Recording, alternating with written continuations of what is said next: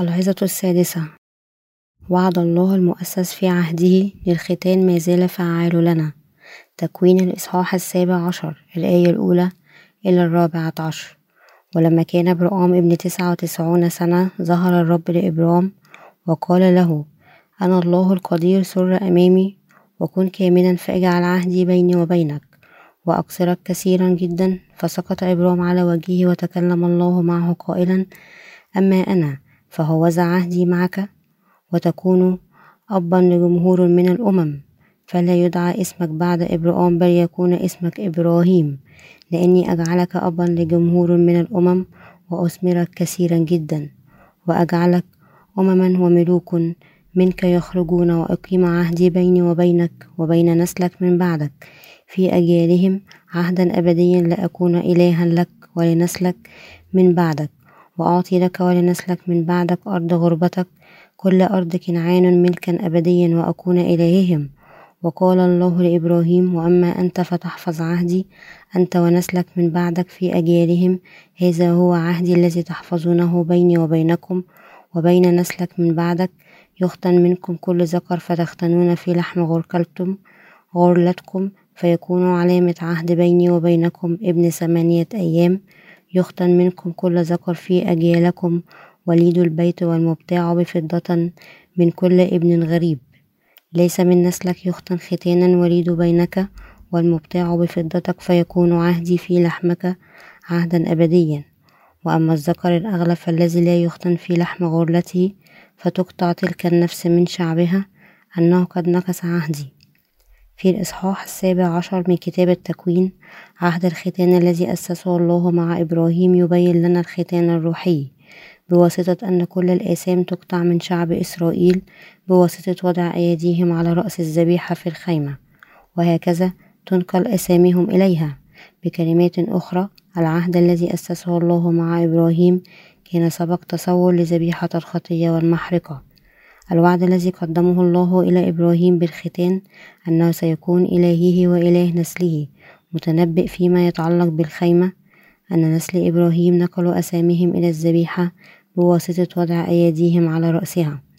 نحن يجب أن ندرك ونؤمن بأن هذا يبين لنا بالإضافة إلى ذلك أن يسوع في وقت العهد الجديد يأخذ كل أسامي العالم بمعموديته التي استلمها من يوحنا. وعد الله إبراهيم انظر إلى السماء وعد النجوم. إن استطعت أن تعدها. وقال له هكذا يكون نسلك. تكوين الخامس عشر الآية الخامسة. ظاهرا وعد الله وعده أكثر مرة من أمام إبراهيم. وأثمرك كثيرا جدا وأجعلك أمما وملوك منك يخرجون. وأقيم عهدي بيني وبينك وبين نسلك من بعدك في أجيالهم. عهدا أبديا لأكون إلها لك ولنسلك من بعدك. تكوين الإصحاح السابع عشر الآية السادسة للسابعة. الوعد الذي جعله الله لإبراهيم ونسله كان من خلال الختان. هذا الختان يماثل وضع الأيدي الذي سيؤسس عندما يعطي الله شعب إسرائيل الذبيحة.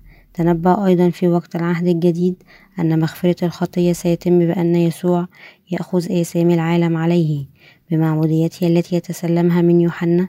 نحن يجب أن ندرك ونؤمن أن ختان العهد القديم وعد بواسطة الله لإبراهيم يظهر في العهد الجديد بواسطة الختان الروحي لغسل الخطية الذي تم بمعمودية يسوع وهو يخبرنا أيضا أن شعب إسرائيل يحتاج إيمان إبراهيم أيضا. عند تقديم الذبيحة في الخيمة أخبر الله إبراهيم فتختنون في لحم غرتكم فيكون علامة عهد بيني وبينكم. ابن ثمانية أيام يختن منكم كل ذكر في أجيالكم في أجيالكم وليد البيت والمبتاع بفضة من كل ابن غريب ليس من نسلك. تكوين الإصحاح السابع عشر الآية الأولى إلى الثانية عشر. أقام الله بكلمات أخرى وعده لإبراهيم ونسله خلال الختان. وعد بأنه سيكون له إله إبراهيم وإله نسله لكن بالمقابل إبراهيم ونسله اختتنوا يختن ختانا وليد بينك بيتك والمبتاع بفضتك يكون عهدي في لحمكم عهدا أبديا. تكوين السابع عشر الآية الثالثة عشر لهذا من كل شعوب العالم فقط الرجال الإسرائيليون قطعوا كلفتهم في أيام إبراهيم. في الوقت الحاضر الختان قد أصبح واسع الانتشار أكثر بكثير بسبب الفائدة الصحية.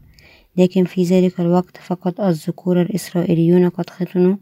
هذه كانت علامة وعد الله لإبراهيم والله جعله وشعب إسرائيل نسله أن يحملوا في لحمهم إشارة العهد التي أسسه معهم.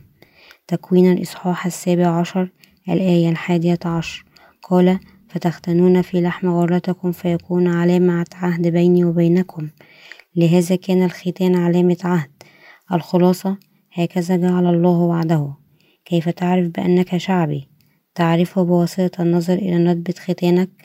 من الآن فصاعدا كل مولود ذكر بينكم يجب أن يختن في كلفته بهذه الطريقة. عهدي سيكون في لحمك عهد أبدي. أعدك أن أكون إلهك وإله نسلك وأنا أعدك أن أباركك وأن أضاعفك. لأجلهم ليجعلهم يدخلون أرض كنعان ويحيوا فيها للأبد وليجعل أمم منكم وملوك تقوم منكم. تكوين السابع عشر الآية الرابعة إلى الرابعة عشر. قال الله بأن العهد الذي أسسه مع إبراهيم ونسله سيوجد في لحمهم.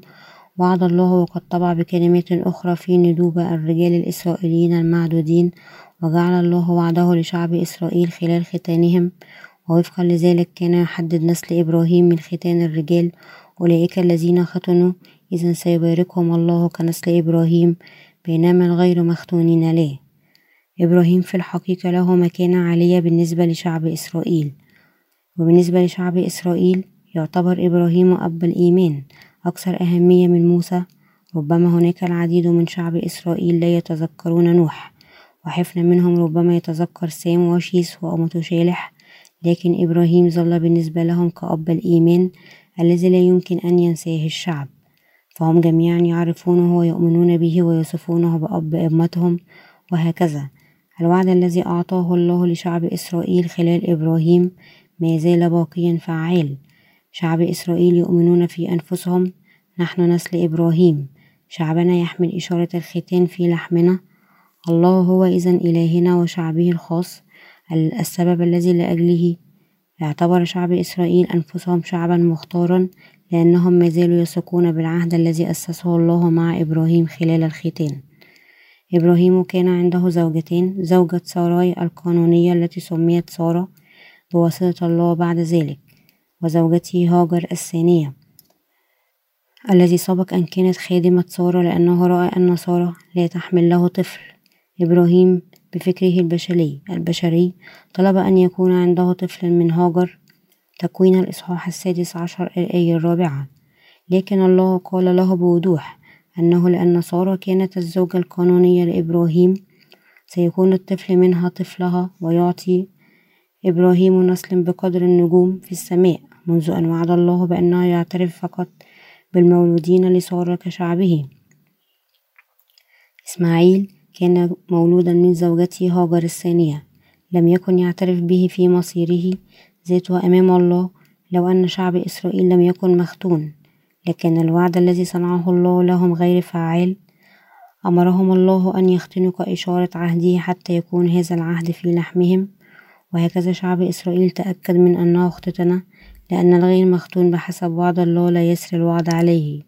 ولم يكن من المحتمل أن يكون هناك شخص من بين شعب إسرائيل غير مختون لأنهم يعرفون جليا جدا أن الغير مختونين مثل الوثنيين الذين يربطهم علاقة بوعد الله.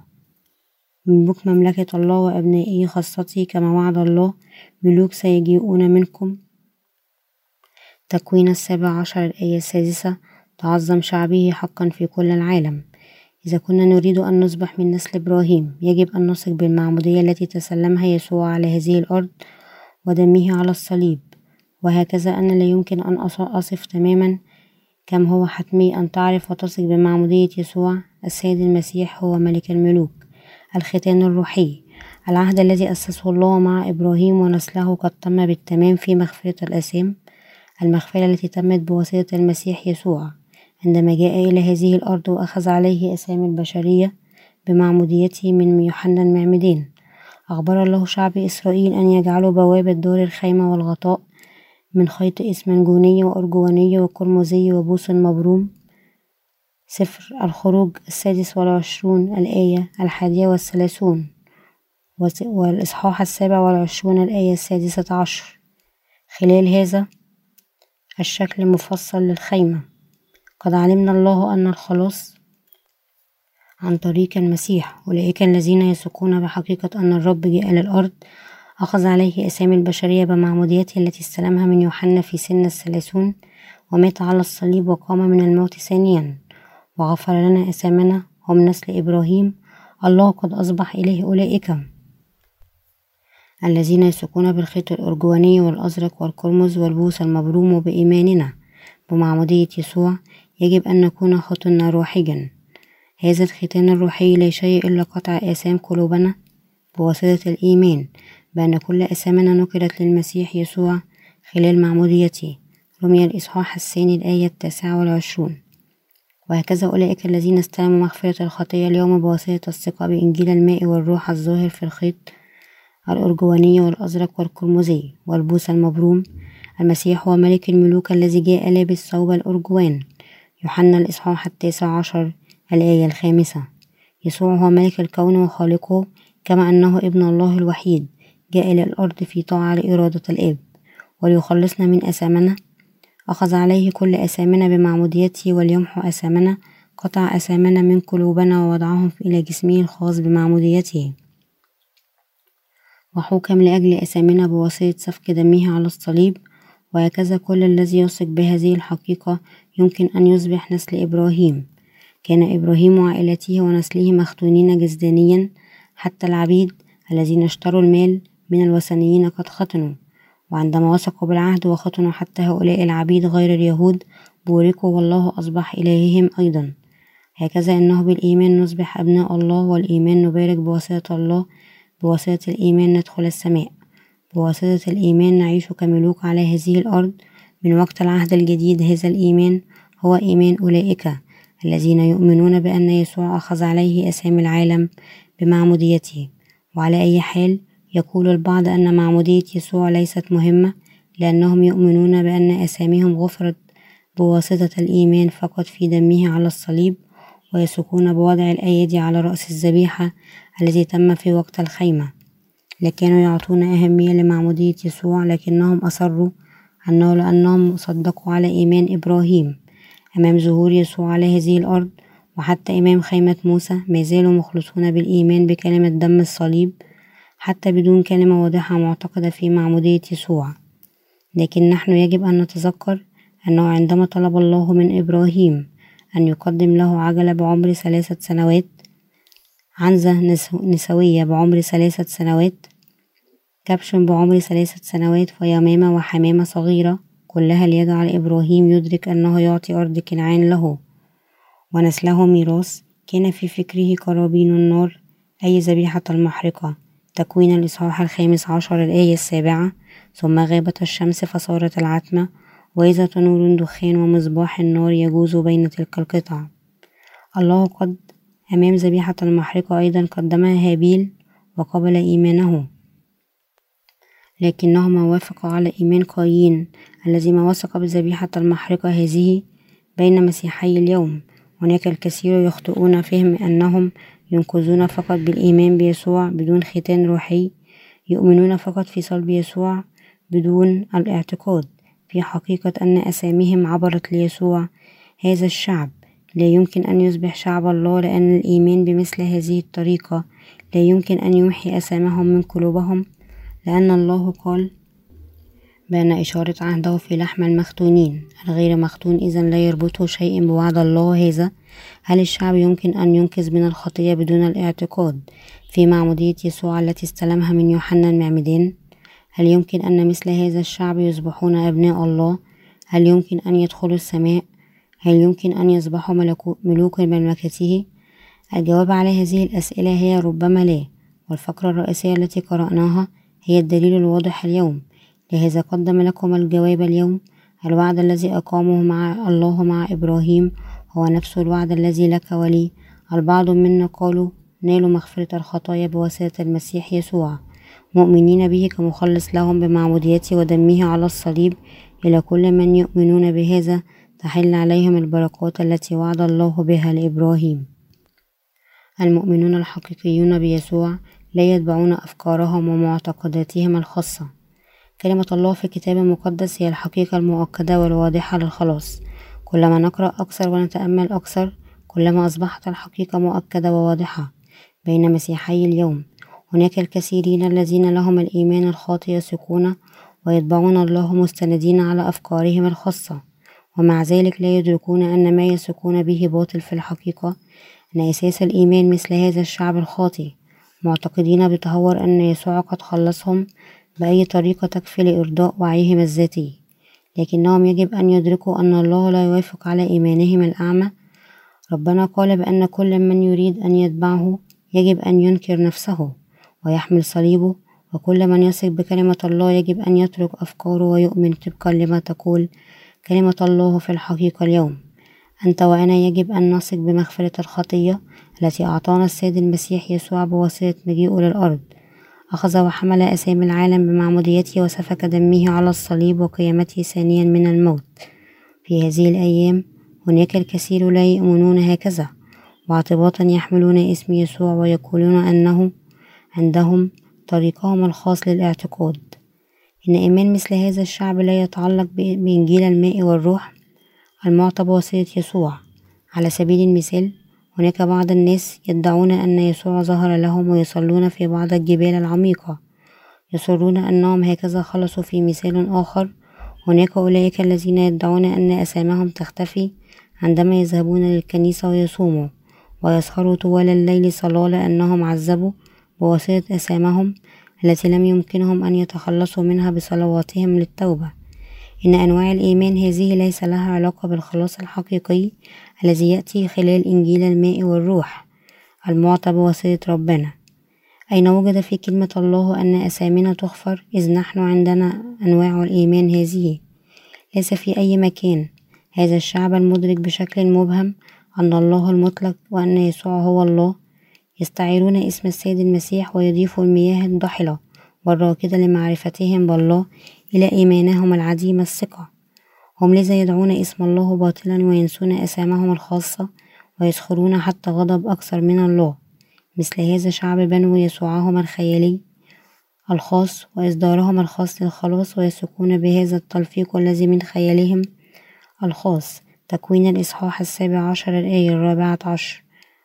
قال وأما الذكر الأغلف الذي لا يختن في لحم غرلته فتقطع تلك النفس من شعبها أنه قد نكس عهدي الله قد وعدنا بوضوح أنه ينقذنا من أثامنا خلال الختان الروحي والله قد وعدنا أيضا بشكل واضح أن فقط أولئك المولودين ثانيا من الماء والروح يصبحون أبنائه وهكذا أولئك الذين يؤمنون فقط في دم يسوع على الصليب بدون إيمان في معموديته لا يمكن أن يصبحوا أبناء الله مثل هذا الشعب قد خان الله لأنهم وثقوا بالإنجيل الموعود بواسطة الله وهم إذا انقطعوا من شعب الله ولعنوا بواسطته.